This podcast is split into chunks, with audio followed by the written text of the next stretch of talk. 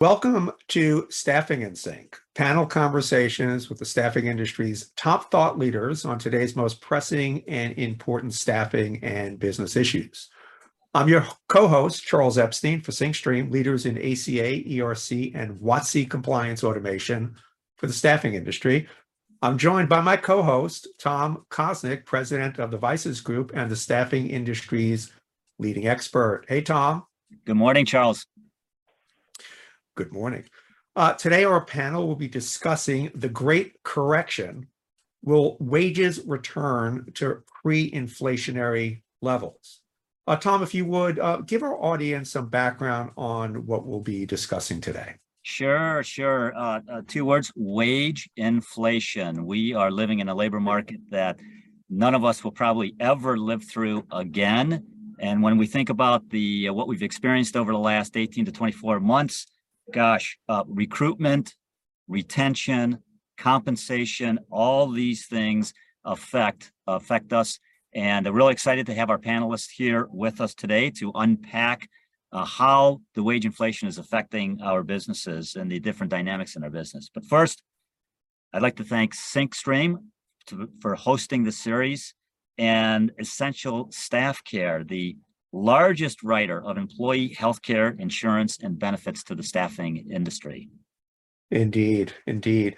Uh, before we introduce today's panelists, uh, this is just our second uh, panel cast. So I want to um, I want our listeners to know that we'll be holding these on the second Tuesday of every month, focusing on a different topic with a different panel to share real world uh, experiences, insights, and perspectives related to all aspects of staffing. Hey, let's uh let me introduce the uh the panelists now. So David Salters, Managing Director of uh Warren Averett Staffing and Recruiting and Warren Averett HR Solutions. I asked David to join us. He's been a longtime member of the President's Roundtable that we sponsor. And David has uh offices and doing business in a half a dozen different states uh, on the professional staffing side. Uh, we've got Brian Seiberling, who's a CPA and CFO at the Reserves Network. Reserves Network is doing business in 18 states around the country.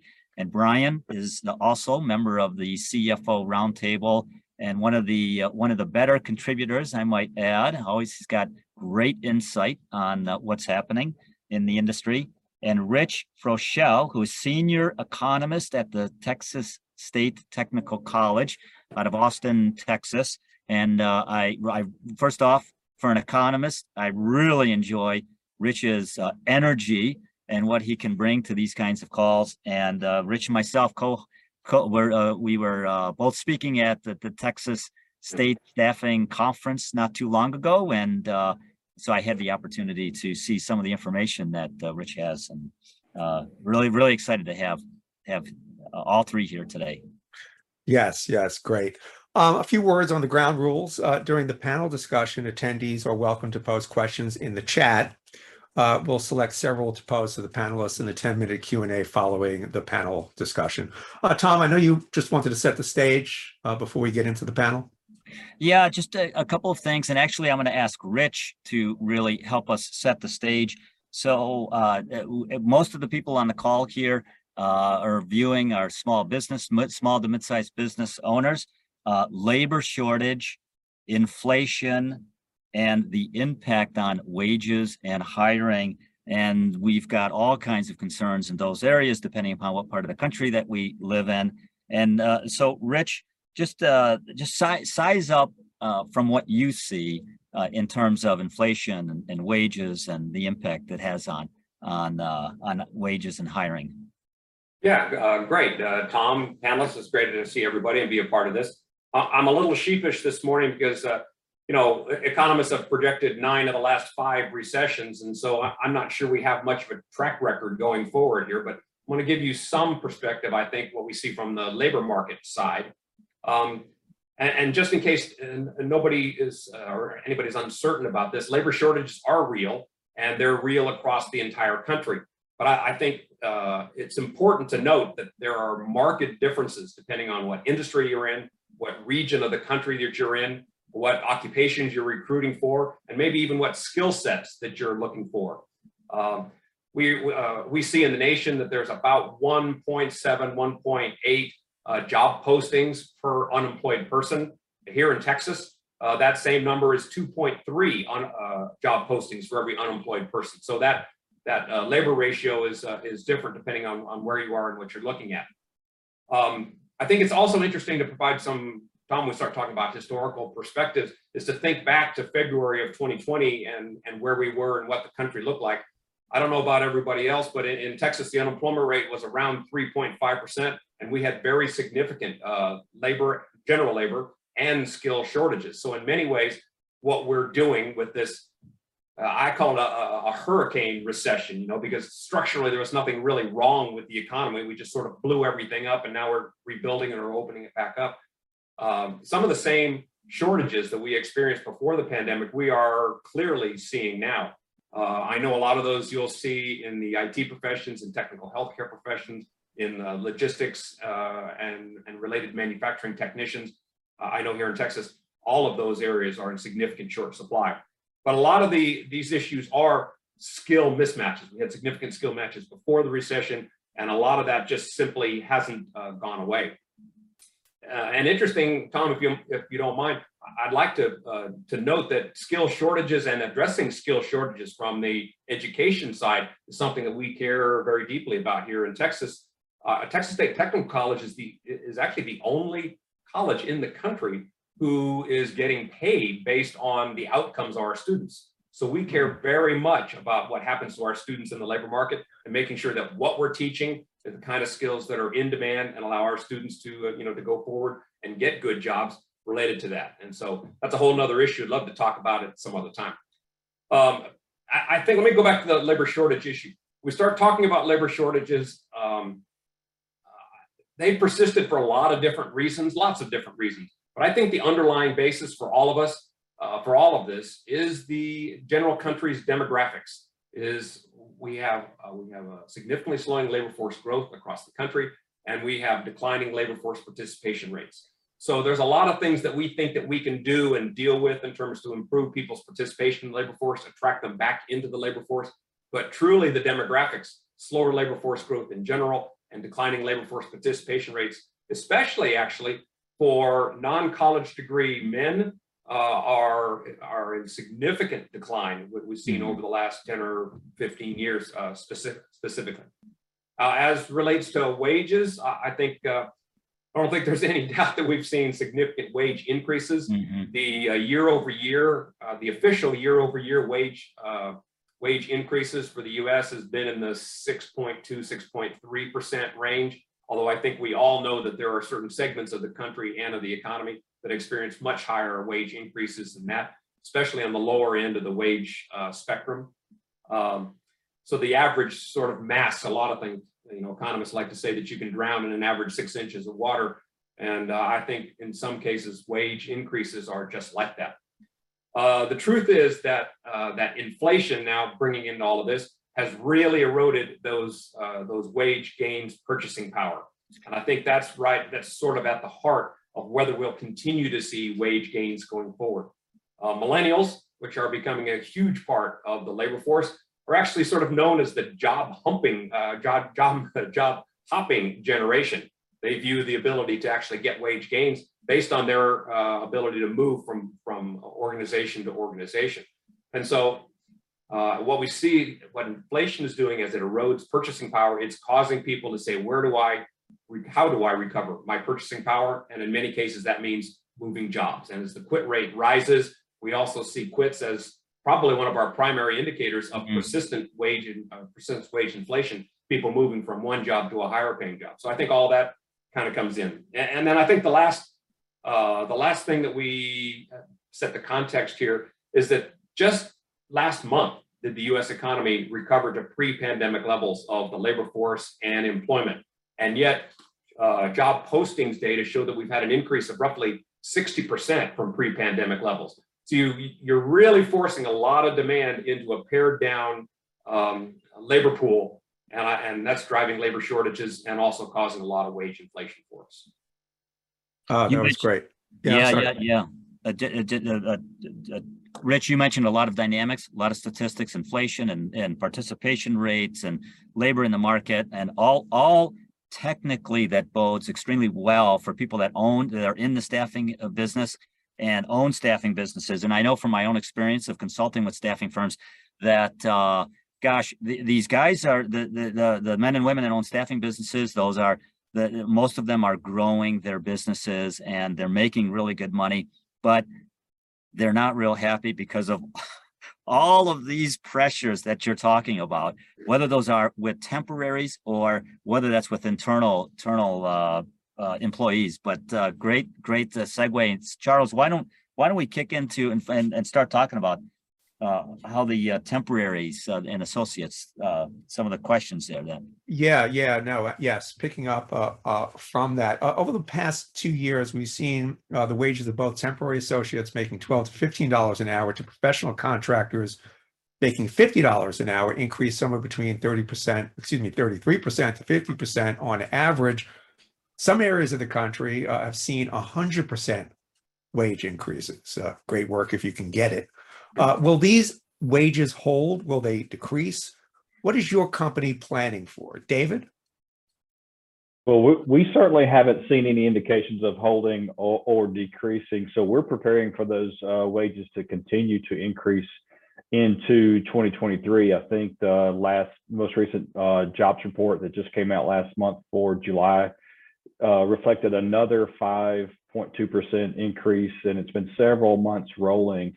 And based on the behaviors that we're seeing on the front lines uh, with candidate behavior, how they're responding, how our clients are responding, uh, I would predict that's going to remain strong for some time. Uh, back to Rich's co- uh, comments, it's supply and demand, and until some of this uh, resolves itself, I, I, I see uh, wages continuing to to increase. Hey, that, that five percent, was that five percent month over month or five percent July of 23, 22 over twenty-one? Yeah, it's the, over over July of 2021, but I think it's been every month this year has has been five percent plus. So this thing just continues to snowball. Yeah. Uh, Brian, thoughts?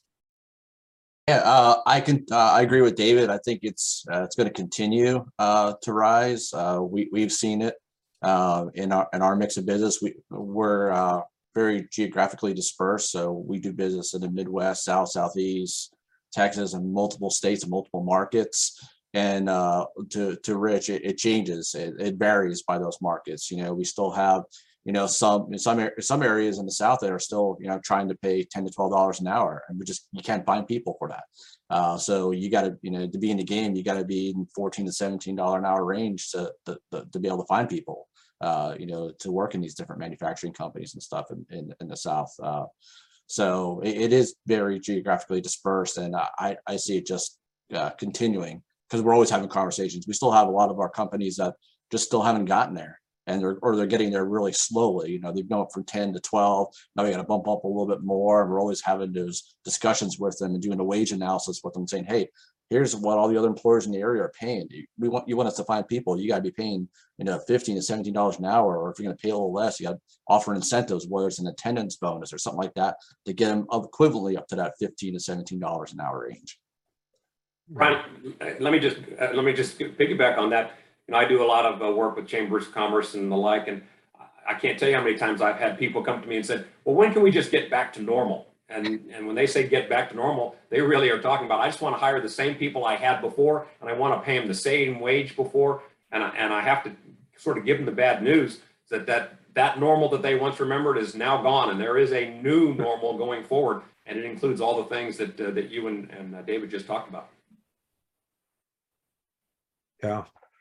Um, let me ask you, um, how is your company responding to these wage increases for temporary associates and professional uh, contractors? Uh, and if you would, give us some specifics. Uh, Brian? Yeah, certainly. I kind of touched a little bit upon it when uh, the question I just answered with uh, wage analysis. Uh, we when we go into you know to work with a with a company, a customer of ours, and and they're paying low wages, we know it's going to be hard fill. So you know, in order to work with them, uh, this market, also gave us the opportunity to kind of more select employers of choice, as we call them. You know, who really be a little more selective of who our customers are. So we'll go in there and say, hey, you know, this for this role, you're paying, you know, you're paying eleven dollars an hour. If you really want the talent to fill these roles, we gotta be up in the 14 dollar an hour range at least to be able to help you fill these orders. And we'll come in with, you know, it's about a fifteen page analysis that we work with uh, that gives you a different market analysis, you know, based on the position you need to fill, what the average pay rate is per hour. Uh, and it gives you the compet, you know, your empo- your surrounding employers or competitors for these, for this uh, labor talent. Uh, you know, and if, and usually the one of the big ones is Amazon in all the different areas. Now they, they laid some people off, but you know, they're paying seventeen plus dollars an hour. You got to always compete with that. So you got to come somewhere in the middle in order to get the talent to, to, to come work for you. Uh, and we've been really successful in getting a lot of our pay rates up for our people. I know internally, our, I mean, our, our average pay rates through our, you know, this is a blended through our geography. Uh, pre-pandemic where it was around, you know, fourteen fifty or so, and now we're at like sixteen seventy uh, on average. So we've gone up an easy cou- a couple bucks, eh, you know, just in pay rates over the last, I would say since, you know, March, April, twenty twenty, the current. So, uh, and I don't, I don't see it, uh, I still don't see it going back, but we're, uh, I mean, that- that's, that's what, that's what we're doing. We're just educating our, our customers that it's, it's here to stay. It's not a blimp. It's not going away.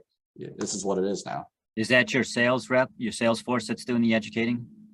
Uh, yeah, yeah, and, and we bring in our communication, we have a communications team too, that helps put the presentations together. They'll go back and do the work with a lot of different job boards like Indeed and everything else that we work with. Yeah. We, we have a, a tool that develops these, uh, wage analysis for us. And we'll go back with a team or one of our VPs and just explain it to them like, hey, this, this is the market we're in. You know, and, and this is, this is where we need to be to really help you out. If not, we, we understand that and appreciate that, you know, we're, just- we're not the right, right, not the right source for you. Yeah, uh, David, how's uh, Averett handling this? Uh, very much in the same way, uh, when a client uh, is not ready to come to terms with what the market is, that really becomes an unsolvable problem for us. And so much of our work is contingent upon us getting a, you know, a butt in a seat. Uh, we're just having to have those frank conversations with our clients and let them know it is not like it used to be. And just because they feel that it should be the way it used to be, or their cost structure is X, I can't make that work in this market for them. And so we educate them and really let them select themselves out of our client base um, because I, we just can't, um, you know, use those resources for a, a potential client who, who just doesn't come to terms with what the reality is. So a lot of education, uh, we, we would rather supply a sample candidate at market rate and then maybe someone who's not at market and let the client make the decision. Uh, we, but we simply just cannot uh, waste time and, and resources on, on clients who aren't there yet. So education, showing examples on the search side of our business, uh, we've we've moved to more uh, retained searches in this area. Again, just to the value of our time and our st- internal staff's time. And if if a client insists on us working on a problem that seems to be unsolvable, we're going to ask them to put some skin in the game and, and, and basically fund that search because I can't make that happen uh, just conti- in a contingent basis if, if they're not ready to come to terms with those things. So, and the response has really been positive. I've, we've had more clients uh, in this season, the, the past two years, ask us for rate information in lieu of demanding a rate to us. Uh, so previously it was, well, we'll pay this, or, you know, we'll accept a bill rate of that. Uh, more clients are asking, what would it cost me? I, we, we have that question more often than ever. What would it cost me? And, uh, and sharing information that way. Uh, Charles, can I uh, give a quick anecdote? Uh, Please. Here in Central Texas, uh, did some work with the uh, Texas Central Texas Hospital Association, and they were having some serious staffing challenges. And they they they had done some investigation, and they got down to the bottom line, which was there was a Buc-ee's Travel Center that was relocated in the vicinity, and Buc-ee's started paying fifteen or sixteen dollars an hour for all of their front level staff. And you wouldn't think that that would be a challenge to a hospital, except when you look at a hospital staffing and you see how many people uh, could either work at Buc-ee's or work at the at a, Central Texas hospital and make eleven or twelve dollars an hour. You know that the competition now they were moving to Buc-ee's, and so now the hospital association was going to have to ratchet up their wage to attract workers that not necessarily had any formal skills, but that had the best employability skills. We know them as soft skills or human skills, but looking for people that that they could train that would show up on time our hospitals were competing with a travel center. And so that, that segment or strata of workers that's in short supply now is being wage competitive. Mm, Yeah, we, we, we always think about like Amazon coming in and, and, and raising the, raising the level of the, of the sea with wa- wages, but uh, it, it's amazing how, uh, there you, there you are, Austin, Texas, hundred and sixty people moving to Austin and, you know, one, one competitor, uh, one, uh, other business comes in and throws things out of whack for, uh, for, for another business. Yeah, yeah. Um, let's move to internal employees, sales reps and recruiters. Um, Brian, how is the reserves network handling this? Yeah, I think um, we've done a little bit with this. Uh, probably not not a whole lot. Recruiters is where we've really seen uh, the the pinch, uh, competing with you know larger companies with internal recruiters. Uh, a lot of the companies we work with, you know, the remote option doesn't work as well as with with some others because we're you know doing manufacturing predominantly, mid market manufacturing. Uh, we, we have some some challenges with that, but we put some plate put some things in place. We have a pretty uh, what we feel is very competitive, you know, uh, commission profit sharing structure that's that's really based off the gross profit, which drives everything.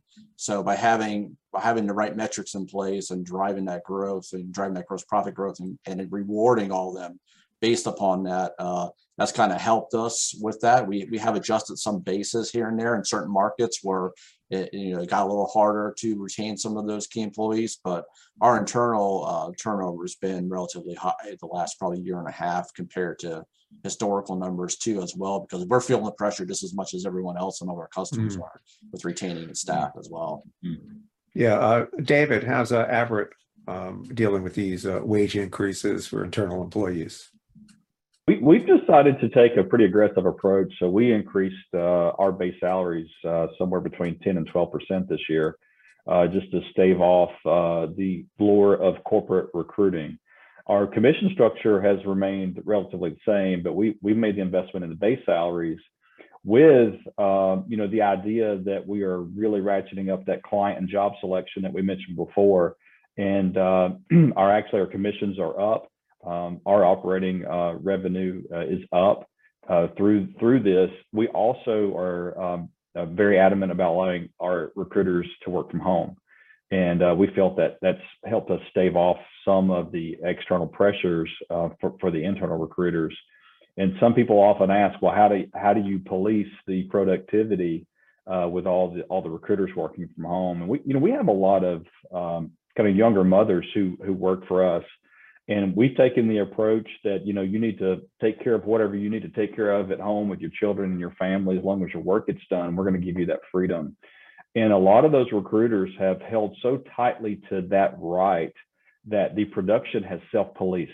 Uh, they've really worked really hard the past couple of years. It's helped our retention has been really strong. So we've been aggressive with the base salaries, given them a lot of freedom uh, when to work, and that's really paid off for us in retention. Hey, Da- David, what is your, what is your uh, remote work policy? How many, how many, is it hundred percent remote work? It's for the most part. We only require them to come in if we have specific trainings or events. And so it's it's probably 90 to 95% remote work for us. Wow. And, and Brian, have you adopted a remote work policy? Uh, we don't have a, a company-wide one, but we have a lot of different people that are in various roles that will be, we have some that are just fully remote. We have some that will, you know, be in the off, office and then be out like, you know, two or three days a week or one day a week. So we're, we're extremely flexible with that. We're adapting as the roles and everything else adapt. So that also plays out with market, you know, you know, depending upon the markets and who their key customers are and stuff. That's how we're able to determine those things. It's, uh, uh, some, some, one of my clients said, uh, hey, if you want to triple the number of responses to a job ad, just put the w- word remote uh, in the, uh, in the job ad. So Tom, I think, I think what we're clearly going to see going forward is not so much the work at home model per se, because there's so, such a big chunk of the economy that really cannot work at Yeah. home or Yeah. work remotely.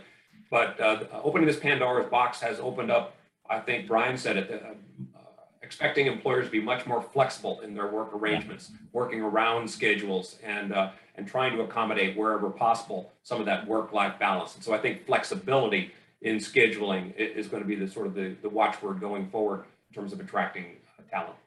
Uh, it's like the number one, you, you look at these uh, HR surveys, it's the number one thing that, uh, and, and it's not just a, a millennial. It's, Hmm. uh, it, it's baby boomers and, and, uh, Gen Xers and all, they all want, they all want flexibility in their, in their work week.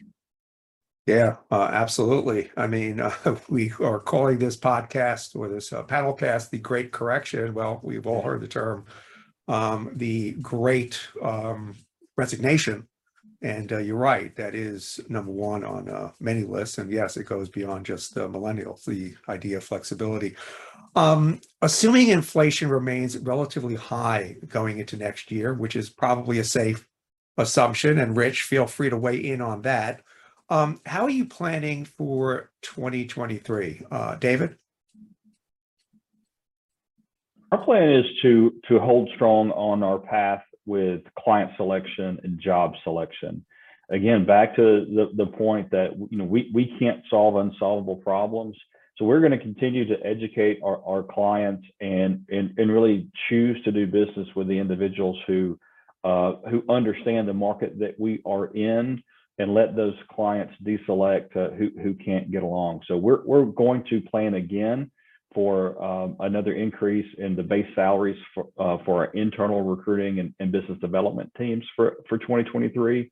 And then we're going to uh, again look at potential price increases, something we really haven't mentioned yet, but we, you know, we've done some um, some significant price increases this past year, uh, which have been uh, met with very little resistance. By the way, I think our clients understand uh, the task they're asking us to do.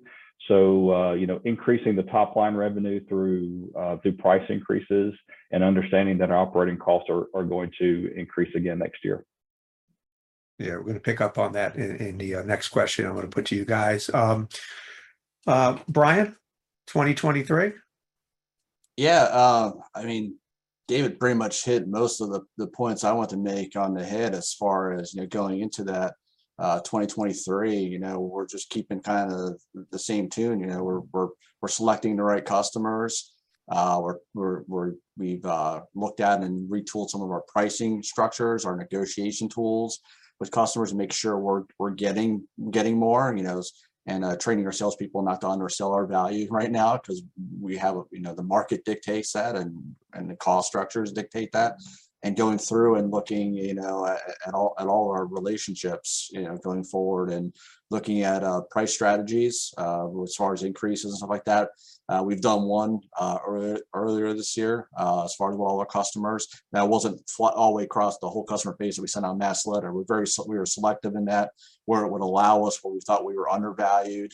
Uh, going back to the customer, just talking to them about everything, Um, and 95% of the time it's like yeah we we understand it we get it there's not no fight back uh then you'll get one or two that will that will you know fight back and we just come somewhere in between and agree on something um and whether it's you know a percentage increase or we change conversion hours or you know certain fee structures or what have you uh we compromise in you know in other ways as needed but uh yeah it's it's it's going to be interesting to see how i think 2023 uh, rolls out here with the way things are pacing. I think it's interesting to note, uh, Charles, that when we start talking about inflation, we've been, most people talk about it in terms of the, the uh, consumer price index, which is, you know, between eight and nine percent level. But when you look at the producer price index, what, you know, what corporate America is actually having to pay uh, from a cost standpoint, it's more, it's closer to the eleven percent range. So if we can get the producer price index, uh, you know, number down in the six or seven percent, we've made a lot of progress through the end of this year, which means that's a lot of pricing that's going to be passed on by various businesses and especially and including uh, those that specialize in, in the cost of labor and providing labor as their service. Yeah. Uh, notwithstanding that economists have predicted nine of the last five recessions, we'll take you at your word, Rich. um, anything to add to that, Tom? No, no, good, good, good stuff. Good stuff. Just taking, a taking a few notes here. um, next question, um, and it's a big question that's affecting the entire industry. Uh, margins are relatively flat. Operating expenses continue to increase, uh, resulting in net income decreases. One lever we have is to improve operational efficiencies. That is increasing the growth, gross profit production per internal production resource.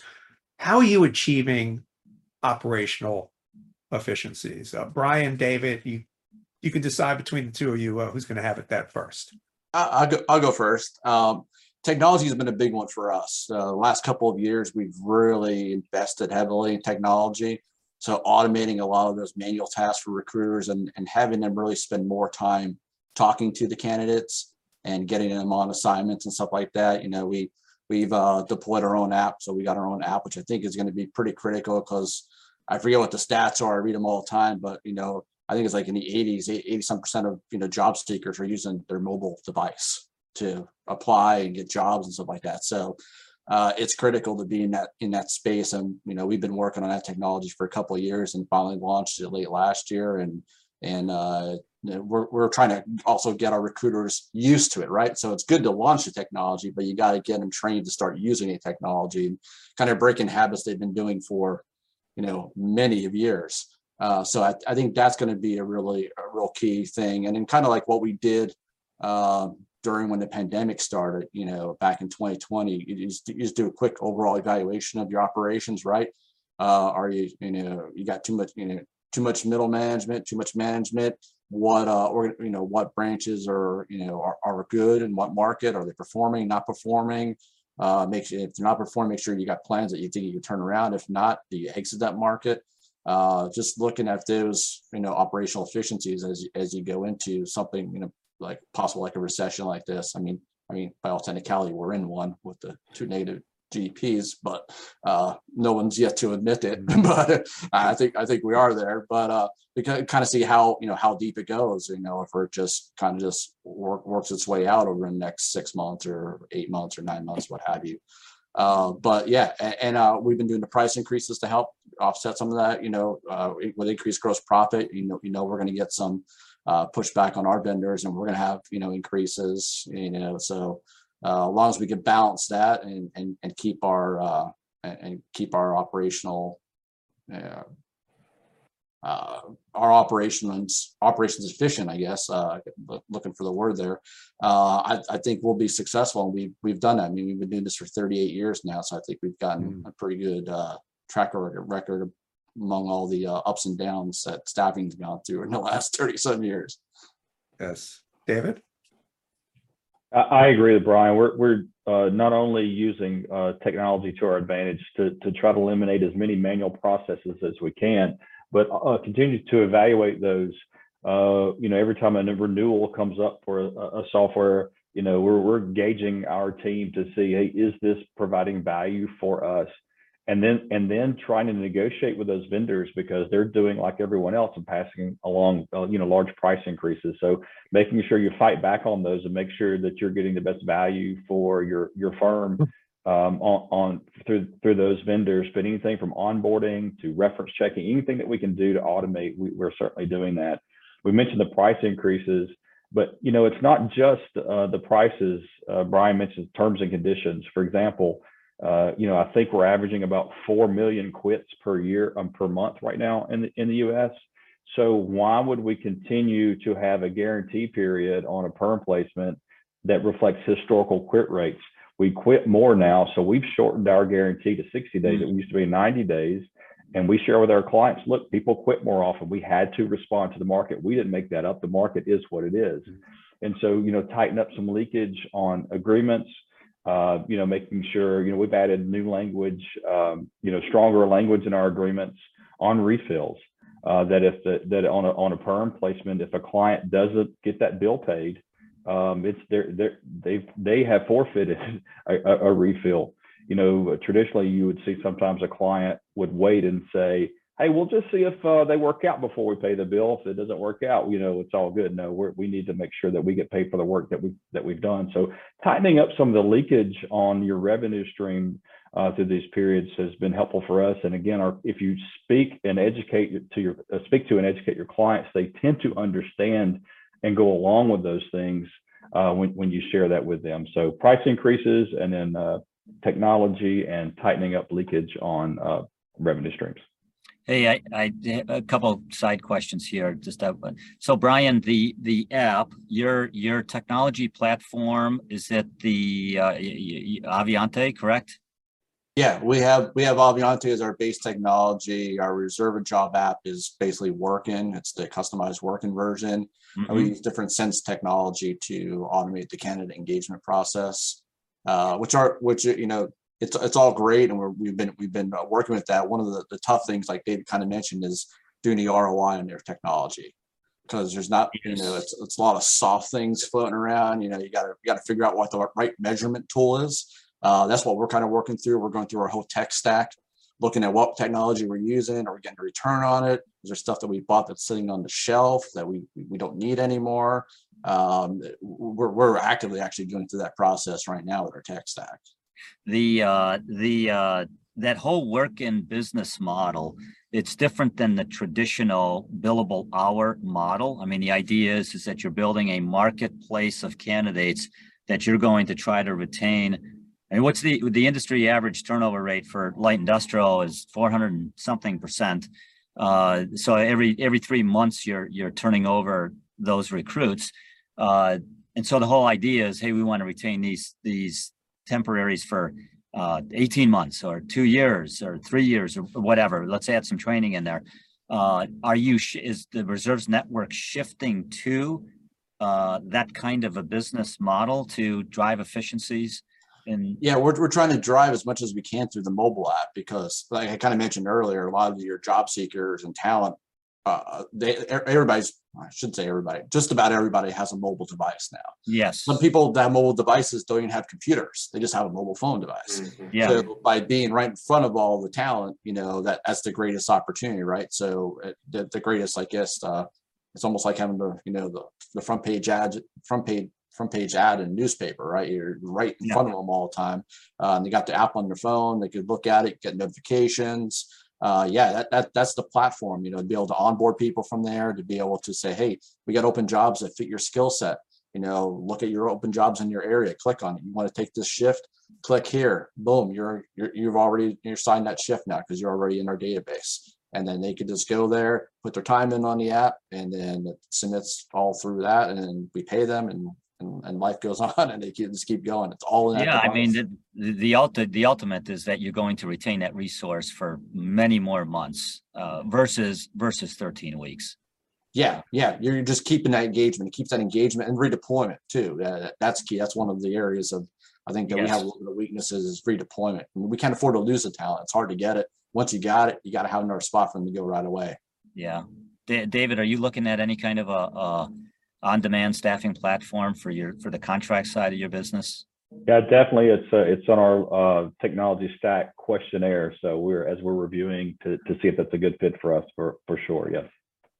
Hey, But- the- Tom, can I weigh in on the, from the public sector side is that. uh, yes, You know, my organization at C4EO at, at, uh, at TSTC, w- we've been dealing with this issue of being able to identify and codify skills for a number of years. In fact, we have a whole entity that we call Skill Engine that's developed a, a- some very sophisticated uh, skill library and skill profiling software that we're bringing into the public sector uh, that allows you to to ingest text and not just generate keyword kinds of uh, of uh, descriptions, but do full uh, skill profiles for any kind of text, not most notably uh, resumes and job postings to improve the labor exchange uh, efficiency function. So doing skill-based hiring and uh, using using a, a skill library that has full skill statements and allows us to to uh, to better improve the alignment between worker skills and job postings is something we're very uh, very much in tune with.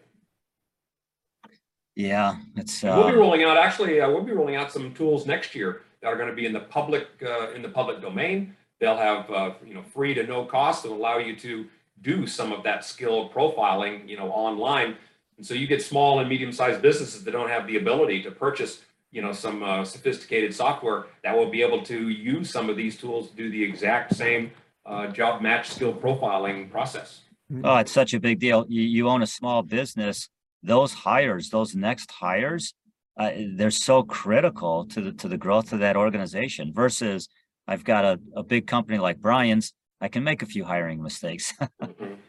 Um, Well, you know, the, the, our Texas Workforce Commission actually places, you know, from labor exchange functionality, places hundreds of thousands of people every year. And uh, they're always looking for ways to be able to do that more uh, efficiently, looking at the skills of the unemployed and those that are discouraged workers or on the unemployment insurance rolls, and, and better being able to match them with the skill demands for available jobs. Uh, Yeah. The better we do that, the less unemployment insurance we have to pay, the cheaper it is for our business community. Yeah, nice, nice. Hey, another another area that a lot of my clients have obtained efficiencies is in the area of offshoring.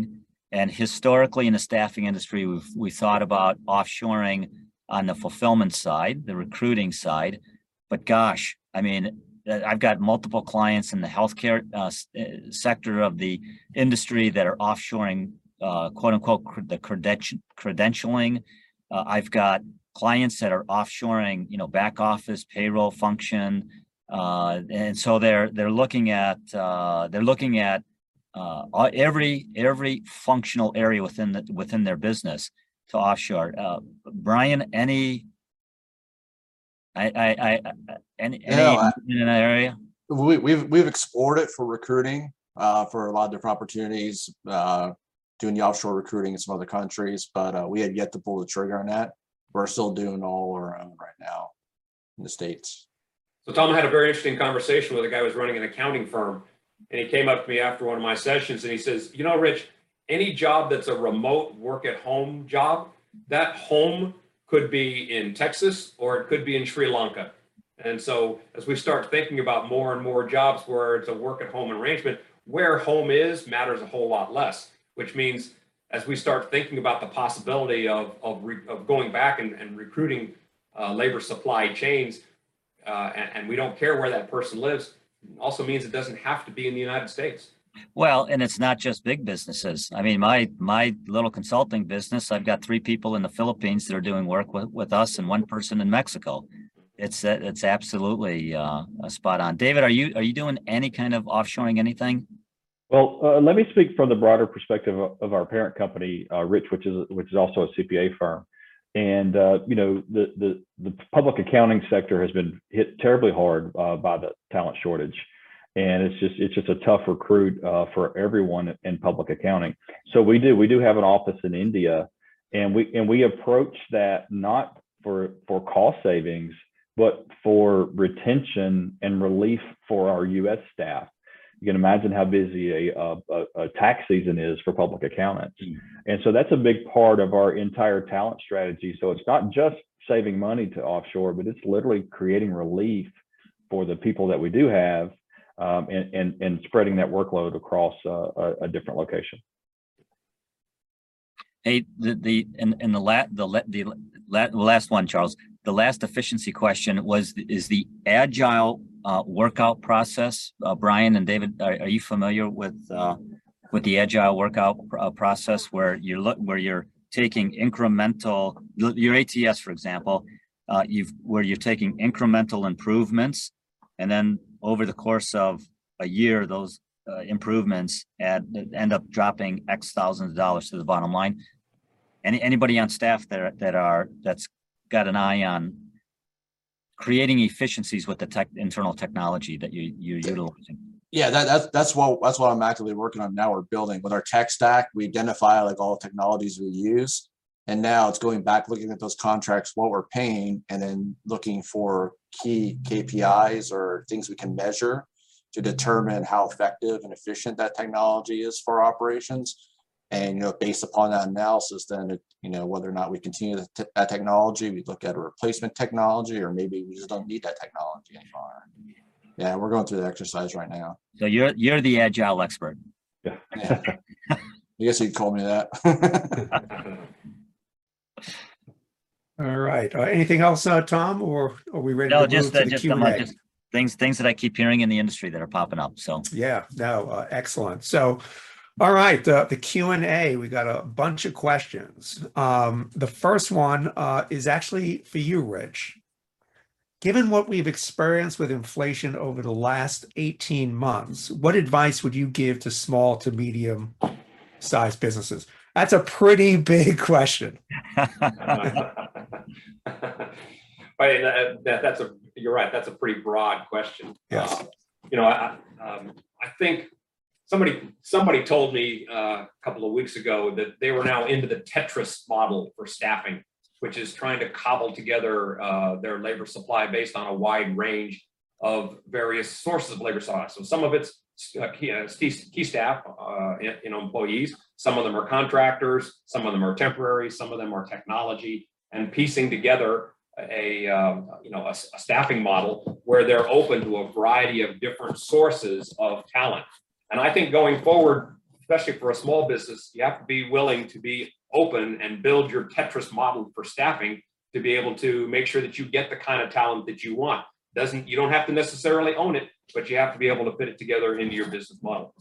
As far as, you know, inflation uh, is concerned, I, I, I think if I had to go out on a, on a limb, I think there's probably a sixty or seventy percent chance that inflation will be in the high fives or around six by the end of this year, which is still elevated, obviously by concerns, which means the Fed is going to continue to be concerned about that and will, con- will continue to fight inflation with interest rates.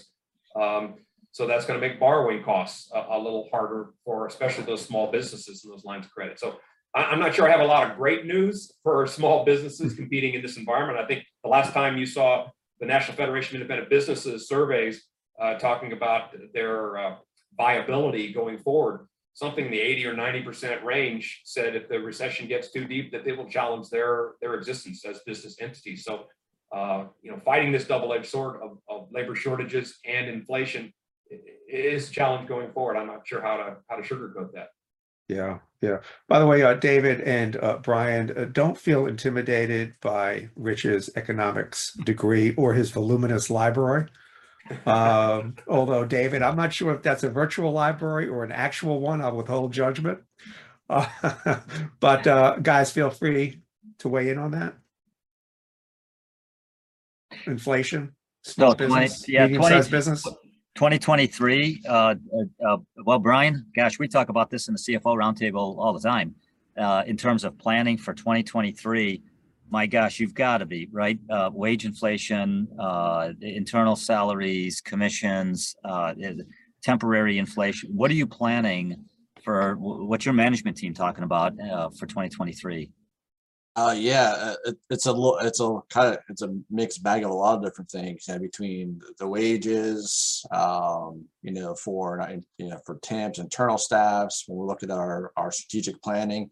Actually, next month, around this time, we have our annual strategic planning meeting where we bring everybody together and kind of brainstorm uh, on these things of what, you know, we're expecting to see next year, what our goals are, you know, where we're going to be, how we're gonna you know, position ourselves for the, for, you know, the potential continued, you know, recession for the rest of the year and maybe even into twenty twenty-three. Uh, who- who knows? But, uh, we're, we're just doing the normal things, you know, we're, we're keep, we're, we're, we're looking at wages and things as we need to. Um, and we're always trying to retain the talent. So whenever we have people that we think, you know, based on markets are low, uh, in, in certain areas, we're, we're looking at adapting to that.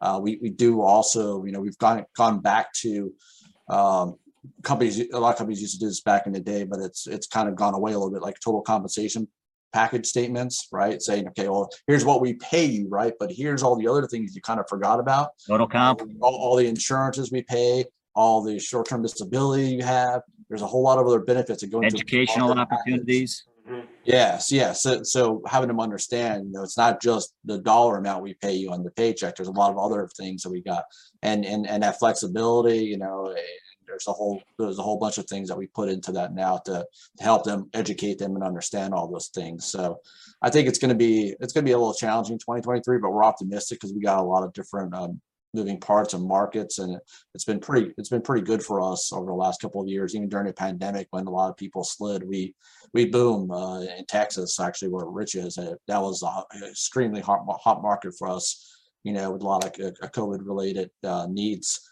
Uh, and that business that we had down there, you know, tripled in size during the pandemic and it helped offset some of the other areas where we did like business and like where you're at, Tom, in Chicago, Illinois, they had a lot of shutdowns and stayed shut down for a period of time. So uh, I'm, uh, I'm, I'm, I'm very optimistic about 2023. I think it'll be at least as good as 2022. I'm hoping, and if not better, um, worst case. Yeah. David? uh, I'm Yeah. sorry, go ahead, Tom.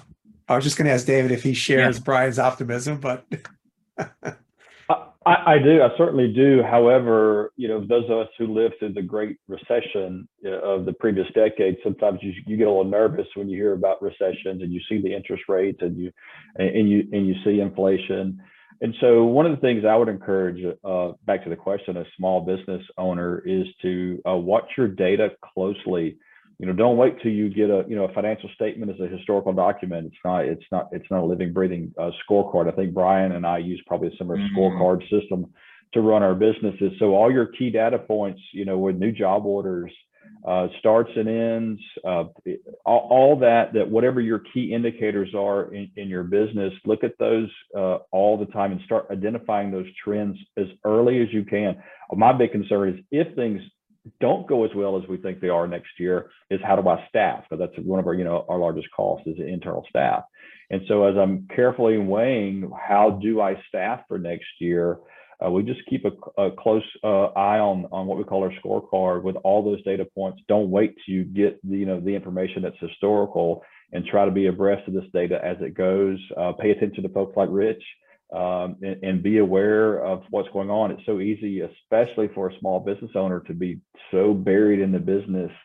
Uh, come up, look look at the data, see what's happening around you, and be prepared to be as agile as you can. Uh, because, as you know, sometimes it can be too late before you make a move. Uh, Tom, can I, can I uh, emphasize something that Brian said earlier? You used the word employer of choice. When, when we start looking at uh, why people are quitting jobs, uh, uh, McKinsey just finished a very interesting study and they, they found that, that uh, inadequate or lower compensation to be the second reason why people quit jobs. But number one on that list was, is a perceived lack of opportunity, upward mobility. I think number three on that list was uh, was uh, uh, not being able to learn new thing and have new experience. I think number four on that list was making sure that the culture in your organization was something that's attractive, especially to younger generations, you know, in this uh, labor market. So when we start talking about both recruiting and retaining uh, workers, pay is an important but not the only factor. And I think that's especially true with small businesses. Is that there are other things that you can do to attract and retain your workers. You got to have a, a reasonable compensation uh, strategy, a total reward strategy. But you also got to focus on, you, you have the opportunity to focus on some of these other things where you can build loyalty both to the company and to help uh, invest in individuals. And if they see there you're investing in them, they- they'll be a little extra loyalty. That's a great point. Yeah, yeah, no, that's very much the case. I mean, we talked about flexibility being the number one thing that people look for, but they also look for recognition. They look for opportunities. Uh, am I going to be able to advance in this uh, organization? Uh, am I given opportunities to upskill and, and so forth? So, uh, point well taken. Um, another question for Brian and David. We kind of touched on this a little bit. Um, given everything that's been going on with inflation and the great resignation, what advice are you, giving the management team, uh, those that are in the trenches at your company? Brian? Yeah, I guess I'll, I'll I'll tackle that one. Um, I guess one of the benefits that we have, uh, I think is we, we have a pretty long tenured management team. Uh, which I think speaks to, you know, the culture and stuff that we, we have here. Most of our, uh, senior level management VPs have been with the company for ten plus years. So we've kind of seen a lot of these different things along the way. So, uh, one of the things that we've talked about, you know, we actually we talked about this morning on our, our level 10 meeting, but we constantly talk about, you know, how we got through the pandemic is one of the key words. uh, If you're in staffing, you have to have resilience. Uh, resilience is key to surviving the staffing world. Uh, it's it, there's so many ups and downs and back and forth. Uh, you you gotta you just gotta be able to weather the storm and go through all that and prepare for that. So you know we are prepared for that. You know we're we're just watching. You know where we need to hire, we're going to hire if it's one of those nice to haves, we, you know, we think about it, you know, and maybe we hold off on it for a little while to see what, you know, what still progresses, you know, to the end of the year, and then maybe pull the trigger a little bit later. But uh, they have a good idea and and uh, are really good at kind of looking at those things and, and and managing that, managing the markets. And if if we think you know they're going going too far in some of the hiring, so we we do we do watch it. That's one of the key areas we watch quite a bit is you know the hiring uh, the hiring process now and just kind of let that work its work itself out. I think we got a good team in place to do that. And the customers, like we mentioned earlier, you know, making sure we got the employers of choice, the right customers. There is bad business, you know, just don't go after the bad business. There, you know, and not all business is good business, as they say. So you got to be careful and selective uh, in this market because you want to make sure they're going to be able to pay you in the future. So we've changed over over the last several years because of the pandemic, our you know our, our credit structure of how we do credit limits for our customers and, and how how much we monitor that. So we have a customer that goes dormant for more than 90 days. Guess what? We repull the credit because you, you don't know what changes in that period of time because it changes so Yeah. flu- fluently nowadays. Uh, so just keeping the eye on that to make sure we you know we get everything collected. Uh, so just you know little things like that that we watch and monitor along the way. And we, and like David mentioned earlier, is you know with um, uh, your metrics. I mean, we look at those things every week. We have the scorecards that come out. We're looking at it, you know, holistically. We're looking at by branch. We're looking at by market you know, and regions, and all the way granular down to the customers. Looking at the customers, you know, if they're in an effective market that we're not liking the results, and and see how those customers are, you know, are performing, you know, on on, on Right. GP. Are they right customers or not? Uh, by the way, we have only four minutes left, so we're officially going to a no huddle offense, uh, David. So if you have anything to add, by all means, please.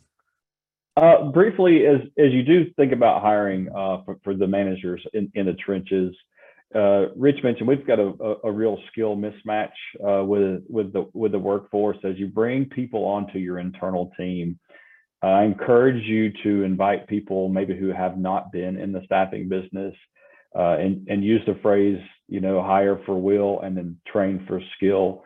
Uh, I'm I, I'm just so compelled uh, by an article that I read, uh, Wall Street Journal about uh, Walmart was offering somewhere around $110,000 a year for truck drivers, right? So obviously Walmart can't function if they don't get product on the shelf. But if you read into the article and even the subtitle said that the company was bringing in employees from the stores and the warehouse, so they re- they are reskilling individuals who had demonstrated good characteristics. So they, they were reliable, they were dependable, they came to work, they had good attitudes. And those are the qualities I think you need to, to add to your team. There's just nothing worse than adding a toxic individual to your team, especially if you're a small business. Mm. Uh, it just it creates uh, you know the ripple effect. And when you're of like mind and have a single focus and a single vision, bring people into that that will help you carry that out. It's very tempting to go out and hire staffing people who have experience. One, they typically cost more because of that experience. They may have a non-compete. You know, things can be difficult for you. So, uh, starting fresh and adding people uh, of of like minded and want to accomplish a goal with you can make this a lot easier. You know, in a, in a, in a general labor shortage kind of environment, uh, if you're not investing in your own employees for upskilling opportunities, I think you're really missing a bet here. And I, and I think that's why the whole notion of upskilling or reskilling, especially the, the folks that are already there, you already, uh, you know, know what value they bring to the organization is getting to be a really important part of, uh, future staffing. Excellent. Uh, we're close to the uh, top of the hour, so um, I'm going to want to uh, thank uh, the panel. Thank you uh, all for taking the time. This was excellent, much appreciated. Um, and I want to thank everyone for joining us today to discuss the great correction. And uh, Tom, I know that uh, you had some closing remarks. Uh, just that we started out with wage inflation and it's not, there's no simple answer. We talked about flexible work opportunities to employees. We talked about upskilling, uh, offering upskilling, uh, uh, opportunities for employees. We talked about technology with empl- budgeting for 2023. So it's a, it's a, what, what we call a complex structured response. And, uh, there's no, no one silver bullet with this one. Uh, so, but still, unfortunately, we didn't solve anything, but we sure added a lot of, uh, light to the, uh, to the issue. Maybe some resilience across the board, huh? Amen. Yes, yes. Uh, again, thanks so much, uh, Rich, Brian, uh, David. Much appreciated. This is great.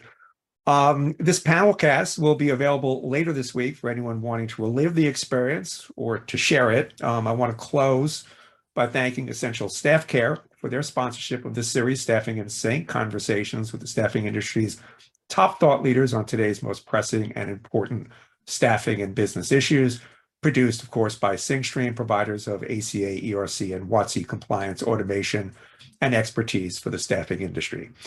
I'm Charles Epstein for Tom Kosnick. Uh, join us next month for an equally lively panel conversation